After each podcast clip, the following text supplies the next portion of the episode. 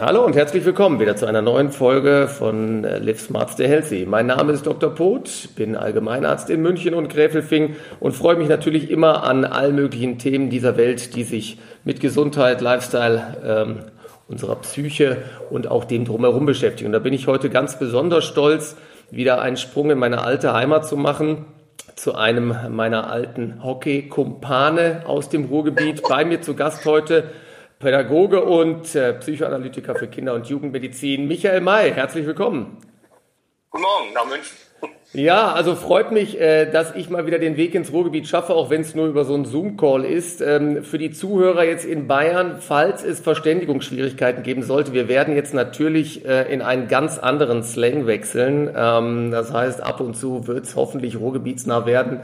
Wir werden eventuell Untertitel einblenden oder hinterher schicken, falls Fragen aufkommen. Aber in der Summe können wir beide natürlich Micha Hochdeutsch sprechen. Und ähm, ja, ich würde ja ganz gerne mal ähm, wissen, weil wir uns ja auch schon lange so nicht mehr gesehen haben, wie dein Berufsweg überhaupt verlaufen ist und wie du überhaupt jetzt in diese Richtung gekommen bist. Erzähl doch mal äh, mit einem kurzen Abriss unseren Hörern, ähm, was du auf deinem Berufsweg alles für Ausbildungen absolviert hast und wo du jetzt gerade bist.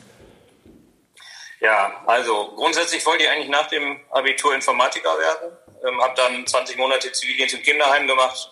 Dann hat mir die Arbeit mit den Kindern mehr Spaß gemacht als Informatik. Und ich habe äh, Diplompädagogik studiert. Habe dann als ersten Job in einer äh, psychiatrischen Klinik gearbeitet und da mich eben entschieden, eine psychotherapeutische Ausbildung zu machen. Und ähm, da dann eben die Psychoanalyse gewählt, weil die für mich die meiste Evidenz hat, also weil sie am besten aus meiner Sicht geeignet ist, um Probleme zu verstehen und Lösungen zu finden. Die Ausbildung dauerte dann äh, fünf Jahre lang. Ich bin seit 1999 in Oberhausen als Kassenpsychotherapeut in eigener Praxis niedergelassen, habe dann sehr viel Zustrom von bindungstraumatisierten Kindern gehabt äh, und deswegen eine Traumatherapie-Ausbildung und eine Verhaltenstherapie-Ausbildung angeschlossen. Ähm, und äh, zudem mit der Caritas damals zusammen noch eine, eine Jugendhilfeeinrichtung für traumatisierte Kinder eröffnet, ähm, weil die eben nicht nur Einzeltherapie brauchen, sondern eben auch Hilfe in Form von einer Tagesgruppe, die so ähnlich wie eine Tagesklinik arbeitet. Ja, danach äh, habe ich mich noch zum Gerichtsgutachter fortgebildet und war zwölf äh, Jahre lang Vorsitzender des Kinderschutzbundes in Oberhausen. Dieses Amt habe ich aber jetzt Mitte Mai an einen Nachfolger weiter. Ja, also super. Das heißt, dein Schwerpunkt ist im Prinzip auch in der Traumatherapie, ähm, auch missbrauchte Kinder. Wir haben jetzt im Vorfeld schon darüber gesprochen. Ein unfassbar wichtiges Thema und auch vielen Dank, dass es da Therapeuten ähm, und Menschen wie dich gibt, die sich dem annehmen, was wirklich ein extrem schweres Thema ist. Aber wir haben gesagt, wir streifen das jetzt nur als Erwähnung am Rande, weil das jetzt ähm, glaube ich, hier in diesem Podcast einfach jetzt zu weit führen würde und auch zu intensiv werden würde. Aber wie gesagt, auch von meiner Seite nochmal ein herzliches Dankeschön an dich, Micha, dass du da dich tagtäglich ähm, ja, in dieses, auf dieses schwere Feld begibst. Hilft dir denn ähm, deine super Ausbildung eigentlich auch zu Hause oder versagt die da total, weil das einfach Familie ist? Oder kannst du da ein paar Tricks anwenden? Vielleicht kannst du mir nach unserem Podcast hier ein paar Tipps rüberschicken, weil ich könnte auch Hilfe gebrauchen hier und da. Ja, also die es ist natürlich nicht möglich, im äh, privaten äh, psychoanalytisch zu arbeiten. Ich habe auch ehrlich gesagt, wenn ich die Praxistür zu habe, genug davon. Ähm, Gott sei Dank sind wir auch aus diesen Irrungen und Wirrungen raus. Also wenn man sich erinnert, hat Freud ja die Lehranalyse seiner eigenen Tochter äh, durchgeführt, was heute unvorstellbar wäre. Das würde natürlich gegen das Abstinenzgebot und jede, äh, jede äh, berufsrechtliche Regel verstoßen. Ich darf ja zum Beispiel anders als du gar keine Freunde und Bekannten behandeln und auch deren Kinder nicht, was äh, sehr häufig sehr falsch verstanden wird als Zurückweisung oder als Ablehnung von Hilfeleistungen, aber liegt eben daran, dass wir innerhalb der Analyse in so tiefe innere Welten und persönliche Dinge einsteigen, dass das eben für private Beziehungen sehr wenig kompatibel ist und dadurch viele Probleme ergeben und auch die Unabhängigkeit des Therapeuten dann eben nicht mehr gewahrt ist. Deswegen ist es so, dass ich versuche, mich im Alltag wie ein Normalmensch zu verhalten. Ich habe ehrlich gesagt auch keine, keine Lust, jetzt auf jeder Party äh, permanent Eheberatung oder sonstige Beratung zu machen. Abgesehen davon ist es sehr häufig so, äh, dass die Leute äh, gar nicht unbedingt ähm, was wissenschaftlich fundiertes wissen wollen, sondern eher sozusagen Meinungsverstärker suchen und eher wollen, dass ich deren Meinungen äh, sozusagen im Nachhinein legitimiere oder so. Das kann also sehr ungünstig für private Beziehungen sein. Okay, schade. Ich dachte, du kannst mir ein paar handfeste Tipps geben, aber gut, da muss ich wahrscheinlich hier intern regeln. Dann okay, dann werde ich mal, werden wir mal privat nochmal drüber reden. Das heißt aber auch dann in dem Fall jetzt klar, ähm, im, im Rahmen dieser ganzen Schwierigkeiten, die wir gerade haben, ich meine, wir leben jetzt gerade in einer Phase, wo wir irgendwie äh, Dinge erleben, die vielleicht eine Generation gar nicht oder nur ein Teil davon erlebt. Also wir haben eine Pandemie, äh, wir haben äh, einen Krieg, wir haben so permanent ein Thema, was Naturkatastrophen und so weiter angeht. Ähm, alles das mischt sich, alles das betrifft auch äh, unsere Kinder. Das heißt, am Ende des Tages müsstest du dich ja klonen, um irgendwie 24 Stunden am Tag äh, deiner, deinem Beruf nachkommen zu können, oder? Du, du kannst dich da wahrscheinlich im Moment vor Arbeit gar nicht retten. Ja, es war so, dass schon vor der Pandemie die Wartezeit in Oberhausen, das ist ja regional immer so ein bisschen unterschiedlich. Äh, München beispielsweise ist viel umfangreicher versorgt als Oberhausen, da gibt es mehr Krankenkassentherapeuten. Ähm, dass wir da also vor der Pandemie schon ein Jahr Wartezeit hatten. Und das hat sich jetzt nochmal erheblich verlängert, weil einfach zu wenige Vertragsarztsitze da sind. Ähm, so viele Anfragen, wie ich in den letzten ähm, 24 Monaten bekommen habe, habe ich pro Woche, habe ich vorher in den Jahren äh, seit 1999 nicht gehabt. Ähm, das ist wirklich eindrucksvoll und wir müssen uns tatsächlich überlegen, wie man die Versorgung einigermaßen sicherstellen kann.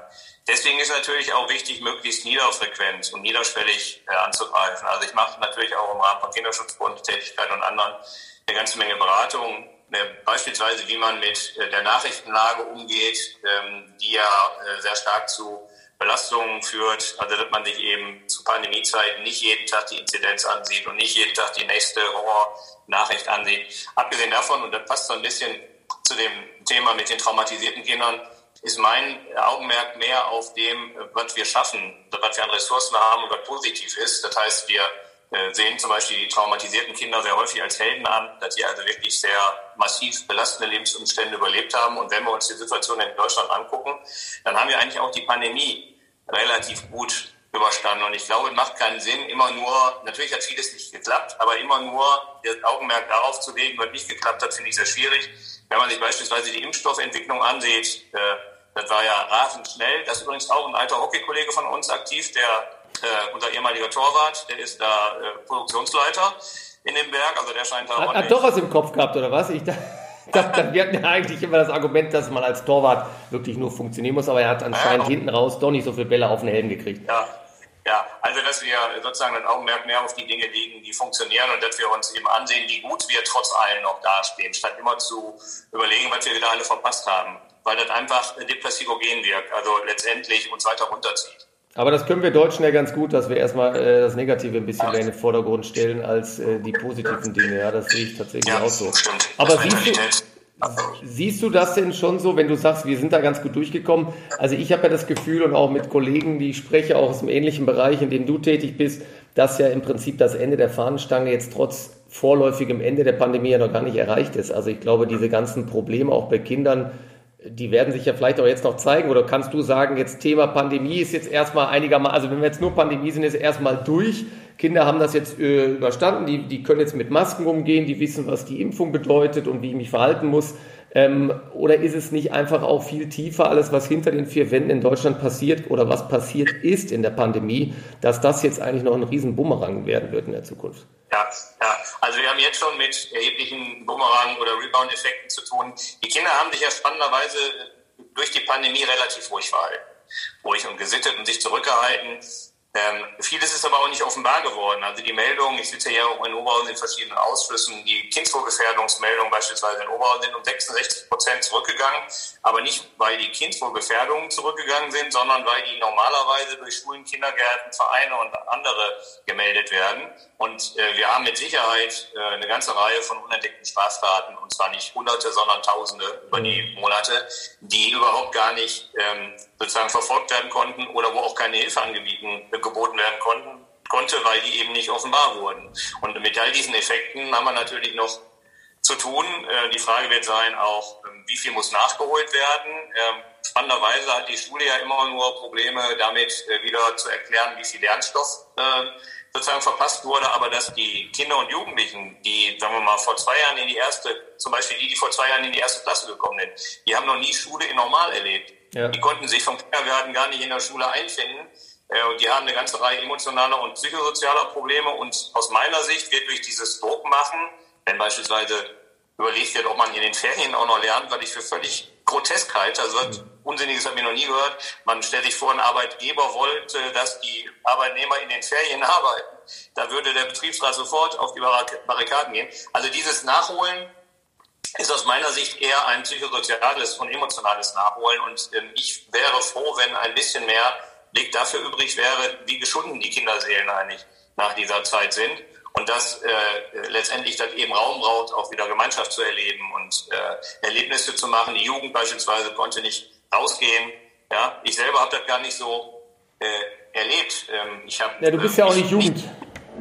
Ja, genau, aber ja die Jugendlichen, die haben eben, also das, was dann in den Therapien auch immer wieder so eine Rolle spielt, die haben ganz stark äh, den Eindruck, viel verpasst zu haben und gerade im, für die Adoleszenten, die sich eigentlich von dem Elternhaus loslösen sollen, was sie ja machen, indem sie mit ihrer Peer Group, mit ihren anderen jugendlichen Freunden eben irgendwas zusammen machen, die sind äh, mit Sicherheit in der Loslösung erheblich behindert worden. Und das ist natürlich alles, was danach bearbeitet werden muss. Wäre das dann nicht interessant, dass man sagt, warum macht man denn nicht mal anstatt einer äh, äh, Deutsch-Extrastunde mal äh, eine Stunde, wo man wirklich jetzt einen Profi wie dich einfach mal nimmt, den da reinsetzt? Gerade in der Pandemie hätte ich mir das auch gewünscht, Warum zum Teufel, wo alles so kompliziert war, setzt man nicht mal jemanden rein und spricht auch mal mit den Kindern und erzählt den Kindern erstmal, was heißt das, was bedeutet das, wie kann ich euch von professioneller Seite da mal durchbringen, anstatt äh, irgendwie gehetzt einem massiven Lehrplan hinterher zu fetzen. Wir sehen das ja in Bayern.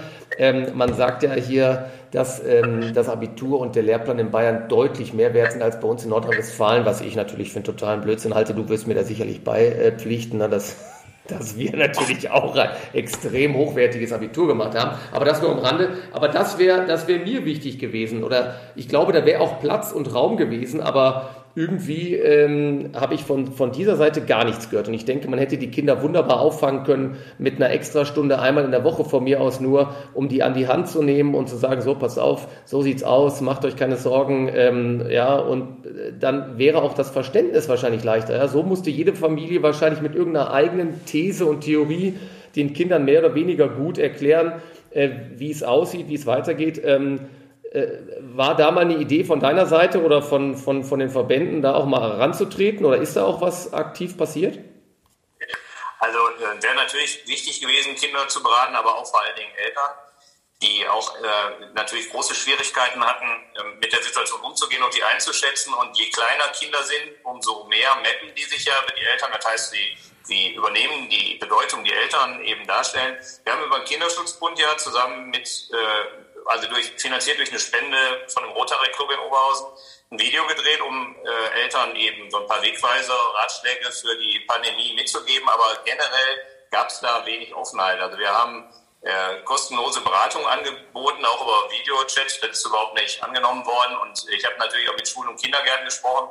Die hatten aber eigentlich eher viel damit zu tun, sich um sich selbst zu drehen also letztendlich äh, war es so, dass es natürlich viel Geklage gab über die Maskenpflicht und die Hygienedinge. Also während wir die in unseren Einrichtungen einfach durchgesetzt und umgesetzt haben und unsere Kinder mittlerweile äh, Fachleute für Hygiene sind und auch jeden Maßregeln ordentlich die Hände wäscht, 20 Sekunden lang, Herr May, ja, und ja. Geburtstagslied, Geburtstagslied singen und die Fingerkuppen nicht vergessen, äh, war in der Schule und im Kindergarten halt ziemlich viel Alarm und äh, irgendwie hatte ich so den Eindruck, die kreisen so sehr um sich selbst und die eigenen Probleme, natürlich auch Personalmangel, äh, krankheitsbedingt und so weiter und so fort, dass wenig dafür übrig war. Ähm, letztendlich ist es so, dass über die Dauer der Jahre, die ich jetzt aktiv bin, sowieso schwierig ist, ähm, mit bestimmten Themen im Kindergarten oder in der Schule zu landen. Ich habe beispielsweise mal versucht, die neuere Forschung äh, und die Ergebnisse zur äh, massiven U3-Betreuung äh, einzubringen und die Korrelation zu ADHS-artiger Symptomatik ähm, bei einer Trägerkonferenz. Äh, da bin ich der Steinigung nur in Ohren, weil nicht genügend Steine da waren.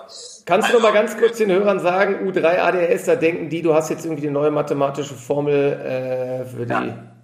Ja, also es geht ja darum, dass wir in Deutschland über die letzten Jahrzehnte, seit Mitte der 90er Jahre, die Betreuung für die unter Dreijährigen massiv ausgebaut haben. Und es scheint so zu sein, dass ein Teil der Studienlage sich dahin verdichtet, dass je früher, je länger unter drei betreut wird außerhalb des Hauses, die Wahrscheinlichkeit der Entwicklung eines ADHS umso größer wird. ADHS, ja, also, auf, also auch ein Erkrankungsbild. Defizit- und Hyperaktivitätssyndrom.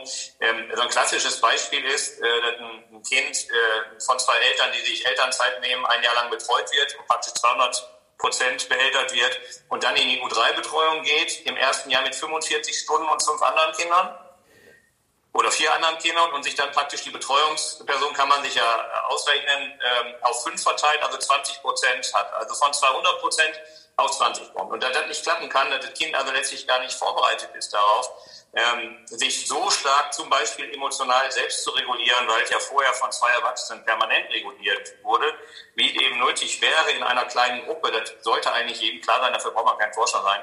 Und da gibt es eben eine ganze Reihe beunruhigender Studien und wenn man die aber nennt, dann ist es so wie im alten Griechenland, da wird oft der Bote der schlechten Nachricht ähm, seinem Schicksal zugeführt, äh, wobei äh, ich mal der Ansicht bin, dass diese Dinge gesagt werden müssen, ähm, genauso wie ja auf einer Schachtel Zigaretten auch draufsteht äh, wie gefährlich die ist. Und dann kann sich ja jeder Erwachsene überlegen, ob er raucht oder nicht. Aber macht keinen Sinn, die Studienlage zu verheimlichen.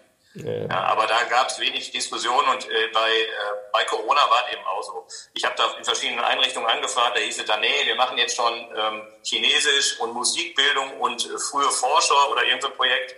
Da gab es wenig ähm, Offenheit. Was ist deine Argumentation, warum das so ist?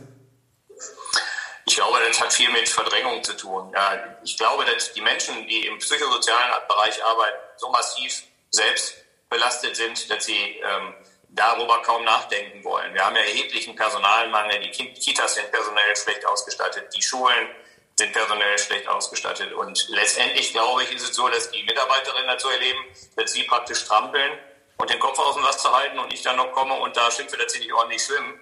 Ähm, das ist natürlich für den Schlag ins Gesicht, das weiß ich auch. Äh, aber darum geht es auch nicht. Es geht nicht darum, die Mitarbeitenden zu kritisieren, sondern die Arbeitgeber und die Politik vor allem, die diese äh, Situation ja herstellt. Ja, wenn man sich beispielsweise vorstellt, dass eine Tagesmutter nach einer 160-Stunden-Ausbildung, unabhängig vom Grundberuf, bis zu fünf Kleinstkinder betreuen darf. Mhm. Und jeder, der Kinder hat, weiß, das wären ja Fünflinge praktisch. Ja. ja die sind ja altershomogen.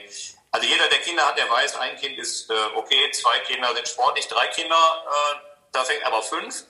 Ja, ähm, und das sind so Dinge, die werden überhaupt nicht diskutiert, weil es eben äh, nicht im öffentlichen Interesse zu sein scheint. Und da wird Eltern auch viel vorenthalten. Ja, also jeder Raucher ist letztendlich besser informiert über das, was in der Schachtel Zigaretten drin ist, ähm, als äh, äh, Eltern über die Auswirkungen dieser Form von Betreuung. Und das finde ich doch sehr, sehr fragwürdig. Da sieht man mal wieder die Prioritätenverteilung auch. Das haben wir ja während der Corona-Pandemie ja. auch gesehen. Genau, also wenn man sich ansieht, wenn man um ein Auto zu reparieren drei Jahre Ausbildung braucht, muss man sich vorstellen. Ja, und mit dem Kind darf man nach 160 Stunden umgehen. Also ja, aber das, das hat sich, hat sich ja gezeigt in der Pandemie genauso, welche, welche Wertschätzung unseren Kindern da entgegengebracht wird, was ja. jetzt das Thema ja. Schule und Pandemie und Verhaltensmaßnahmen angeht und in Großraumbüros äh, die Leute sich quasi mit Shake Hand und ohne Maske in der Hochphase der Pandemie begegnet sind. Da muss man sich natürlich wundern, aber gut, wir wollen jetzt nicht politisch werden. Wir sind ja hier ein quasi ein Wellness-Kanal, ja. Ähm, du hast natürlich neben dem noch viele andere Sachen gemacht. Du hast äh, viele Vorträge auch da gehalten, hochbegabt etc. Da hast du mich nicht angefragt damals, hat mich gewundert, weil äh, da hätte ich ja was zu sagen können zu dem Thema Hochbegabte. Aber gut, da äh, hat wahrscheinlich sich doch jemand anders gefunden. Ähm, ein Thema hatte mich dann noch interessiert bei der Durchsicht um meiner äh, wochenlangen Vorbereitungen auf den Podcast mit dir äh, aufs Maul hauen. Kann ich mir das so vorstellen, ähm, dass es da auch um das Thema ging, was so, ähm, ja, so ein bisschen die, diese, das kommt ja auch immer wieder jetzt vor, diese Aggressivität in der Schule oder Kinder mit untereinander mit Gewalt und so weiter. Ist das ein, ja, Thema genau. gewesen oder kann man da irgendwie so ganz grob mal aufgreifen, worum es da ging oder ob es da auch äh, eine Form der, ja, der, der, der Therapie oder der Hilfestellung gibt, wenn äh, meinem ja. Kind sowas widerfährt? Also äh, ging im Wesentlichen darum, dass ich ja dauernd äh, auch sogar von Lehrern und Lehrerinnen angerufen werde, die irgendwelche Schüler in Therapie geben wollen. Die verstehen nicht, dass sie als nicht Sorgeberechtigte natürlich keine Therapie für irgendwen nachfragen können. Und darüber ist so das Thema eben der Aggression in Kindergarten und Schule entstanden. Und letztendlich ist für mich immer so die Frage, was davon ist eigentlich hausgemacht? Ähm, was ist einstellungsbedingt und was ist wirklich pathologisch? Ja, und wenn wir nochmal zum ADHS zurückkommen, wir haben ja enorme Erkrankungsraten angeblich, das sieht man auch in den Verordnungszahlen. Aber es ist eben auch so, dass heute sehr stark männliches Verhalten von Frauen als krankhaft eingeschätzt wird. Also wenn sich Schüler, im, im, also männliche Schüler im Unterricht irgendwie benehmen und das früher eben so war, dass man gesagt hat, na gut, der ist halt ein Junge, der ist halt wild und damit umgegangen ist, ist ja heute zügig eben nicht wild, sondern krank. Und dadurch entsteht natürlich eine schwierige eine schwierige Lage, auch äh, für das Selbstbild der Jungs. Äh, mein Kollege Hans Hopf hat dazu ein prima Buch geschrieben, die Psychoanalyse des Jungen, das ist sehr eindrucksvoll. Und es führt natürlich dazu, dass dann auch ähm, mit sehr schwierigen Maßnahmen umgegangen wird. Also werden ja heute Therapieanteile bin ja zum Beispiel auch Verhaltenstherapeut, da spielen Token, also Punktepläne eine große Rolle. Die werden neuerdings in, von Laien im, im Unterricht durchgeführt, also von Lehrerinnen, die natürlich auch nicht ausgebildet sind. Man stellt sich vor, das wäre eine Medikation und die würde einfach von Laien gegeben. Das ist natürlich Hanebüchen. Äh, die sind im Verlauf in der Regel falsch, die sind im Aufbau falsch und die werden auch nicht ordentlich beendet, deswegen bringen die auch nichts. Ähm, und äh, darüber ist eben so der Thema entstanden, wie kann man eigentlich überlegen, was bringen die Kinder letztlich mit? Stichwort, dann sagen auch viele Lehrer, wenn also am Wochenende wieder äh, die Daumengymnastik an, an der Playstation geübt wurde und die Kinder nicht draußen waren, wie kommen die dann montags zur Schule? Sind die eigentlich ausgelastet?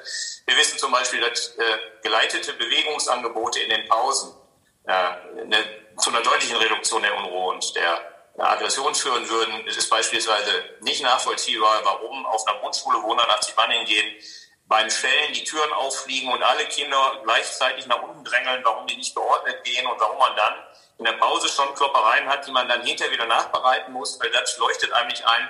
Und in dem ganzen Zuge bin ich dann auf Herrn äh, Professor äh, Dr. Karl-Heinz Brüsch gekommen, der in München viel aktiv war, der jetzt in Ulm sitzt. Und der hat ein Programm, das ich ganz prima finde, aus Amerika adaptiert, das heißt äh, BASE, Baby Watching, zur Verminderung von Aggression und zur Förderung von Empathie.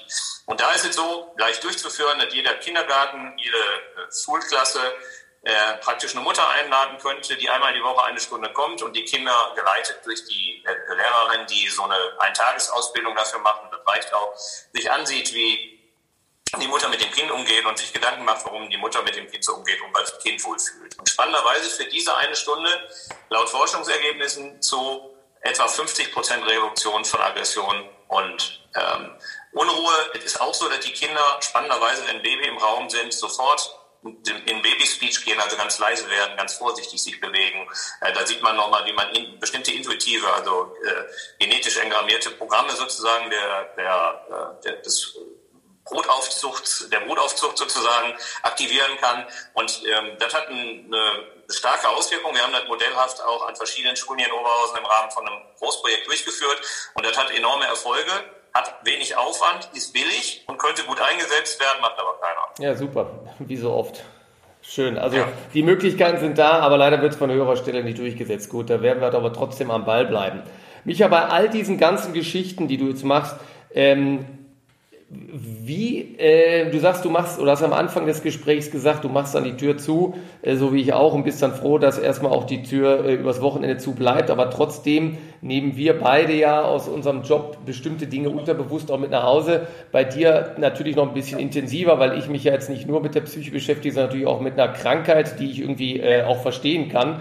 Ähm, machst du da Barlin-Stunden, also für die Euro Barlin-Stunden, also im Prinzip unter Gleichgesinnten an einen Austausch, um es mal einfach zu sagen, um sich von dem frei äh, zu machen, um eben auch nicht gegen zu übertragen? Oder was machst du? Was ist deine Art, dass du wirklich nicht auch diese schweren Themen und diese wirklich heftigen Themen äh, in der äh, Traumatherapie und in der Missbrauchsbehandlung, wie, was, was tust du da für dich beruflich, schrägstrich privat? Welche Techniken hast du da? Also ich bin tatsächlich in der Barling-Gruppe schon seit äh, 25 Jahren. Ich bin zudem mindestens einmal äh, im Monat in Eigensupervision, um einfach meine Dinge zu besprechen. Ich äh, versuche tatsächlich meine Praxisarbeit von zu Hause zu trennen. Ich habe zum Beispiel keinen keine räumliche Verbindung, also die Praxis ist nicht im Haus, was ich nicht, äh, auch nicht empfehlen würde. Ich musste also hinfahren. Äh, ich fahre relativ viel in, oder wenn ich in Urlaub fahre, sagen wir andersrum, dann fahre ich auch weg und bleibe nicht in Oberhausen, weil da immer was zu tun gibt. Ähm, ich fahre viel Fahrrad, ähm, Motorrad und versuche mich so zu entspannen und das einfache Leben zu genießen. Es ist äh, nochmal zu den Privaten äh, schon so, wenn mich im Notfall jemand anfragt, dann ich natürlich helfen, das ist schon klar. Aber ich äh, will jetzt halt im Privatleben auf einer Party jetzt nicht die gesamte Zeit damit verbringen, irgendwelche Beratungen zu machen. Das heißt, ich versuche das schon abzuschalten. Ähm, was mir allerdings vor allen Dingen sehr geholfen hat und was ich auch jedem, der in den Bereich geht, sehr empfehlen würde, ist die Lernanalyse. Ich habe ja selber zur Zeit meiner Ausbildung dreimal die Woche, dreimal die Woche fünf Jahre lang auf der Couch verbracht. Zum einen, um die Analyse äh, am eigenen Leib zu erfahren, das ist bei uns Pflicht. Ähm, in der Verhaltenstherapie beispielsweise nicht, die machen nur 120 Stunden Gruppenselbsterfahrung. Und ich könnte mir eigentlich nicht vorstellen, dass ich die Dinge, die ich mit meinem Analytiker besprochen habe, in der Gruppe der Rivalen, die ja letztlich sind, besprechen würde. Das heißt, ich glaube nicht, dass das zu tiefgehend ist. Ich glaube aber, dass ich dadurch ganz gut vorbereitet bin, äh, praktisch 30 oder 35 Jahre diesen Job zu machen, weil einfach die Seele sich auch während der Lernanalyse äh, erheblich entwickelt. Und ähm, andersrum hat man natürlich die Methode äh, von vornherein ganz gut gelernt, auch letztlich, um sich der Abwehrmechanismen zu bedienen. Also im Prinzip läuft vieles wie zum Beispiel beim Herzchirurg. Ja, der muss ja auch während der Operation eine sogenannte professionelle Ich-Spaltung machen. Er muss ja sozusagen äh, nicht mehr wahr oder darf nicht mehr wahrnehmen, dass er an einem Menschen operiert. Deswegen ist das Operationsfeld ja abgedeckt. Ähm, und er stellt sich vermutlich vor, dass, die, äh, dass das Herz einfach eine Pumpe ist, die ausgetauscht wird, um eben nicht zu viele äh, Emotionen hochkommen zu lassen, was am Ende nicht so günstig wäre für den Patienten. Und das ist bei uns letztendlich genauso. Das heißt, es geht darum, wie kann man einerseits seine therapeutischen Funktionen aufrechterhalten und andererseits auch empathisch zuhören. Denn wenn ich selber infiziert werde oder krank werde, durch das, was die äh, Patienten mir erzählen, bin ich denen auch keine Hilfe. Und wenn ich wie ein Eisblock bin, eben auch nicht. Und dazwischen sich zu bewegen. Dafür ist eben so Psychohygiene notwendig und ich glaube, dass ich das ziemlich umfänglich betreibe. Ähm, anders ist er doch gar nicht aussagbar. Ja, das denke ich mir auch. Ich stelle immer ganz gerne ab und zu mal so Fragen äh, mit werde, würde, will. Ähm, äh, einfache Frage, vielleicht eine kurze, einfache, easy Antwort. Nach der Arbeit als Rentner werde ich. Punkt, Punkt, Punkt. Nach der Arbeit als Rentner? Werde ich. Punkt, Punkt, Punkt werde ich eine Weltreise machen. Das ist schon sicher quasi, oder? Das kam jetzt aus ja. der Pistole geschossen. Ja. Alles klar, da reden wir später mal drüber. Wenn ich Superkraftkräfte hätte, würde ich Punkt, Punkt, Punkt. Ähm, verhindern, dass es sexuellen Missbrauch gibt. Das ist aus meiner Sicht die tödlichste und am meisten schmerzvolle Sache, die Menschen einander antun. Absolut. Haben wir leider schmerzhaft erlebt, die Tage. Für die Zukunft will ich Punkt, Punkt, Punkt, außer der Weltreise will ich weniger arbeiten und ein bisschen mehr Spaß am Leben haben ein bisschen aufatmen. Äh, wobei ich äh, eigentlich bestätigen kann, dass wir den auch während der Arbeit und in der Ausbildungszeit hier und da schon mal hatten, den Spaß. Aber du hast vollkommen recht, äh, jetzt mischt sich das ja leider durch. Und also die Anteile des Spaßes sind ja quasi prozentual doch ein bisschen geringer als das, was wir im Moment an Arbeitsleistung haben. Michael May, Micha, vielen lieben Dank für dieses Gespräch, für die Einblicke, ähm, wirklich in einen Job, wo ich absolut den äh, Hut vorziehe, wie auch vor dem Herzchirurgen und vor dem Neurochirurgen. Aber deine Arbeit äh, ist extrem wichtig. Ich könnte mir nur wünschen, dass wir für die Zukunft einfach mehr von deiner Sorte ähm, auch, auch hier in München tatsächlich bei uns haben. Auch bei uns sind die Wartezeiten ähm, immer noch viel zu lang, meiner Meinung nach. Und wenn ich jetzt höre bei euch, dass man da teilweise ein halbes Jahr, ein Jahr und länger warten muss, äh, dann ist eigentlich schon viel zu viel passiert in der Zwischenzeit und ich weiß gar nicht, was, wie die Hilfe dann da noch ankommen soll. Ähm, bleibt weiter äh, so stabil und ähm, ja, Glück auf nach Oberhausen und vielen Dank an dieser Stelle für diesen tollen Podcast. Michael Mayer nach Oberhausen. Herzlichen Dank. Glück auf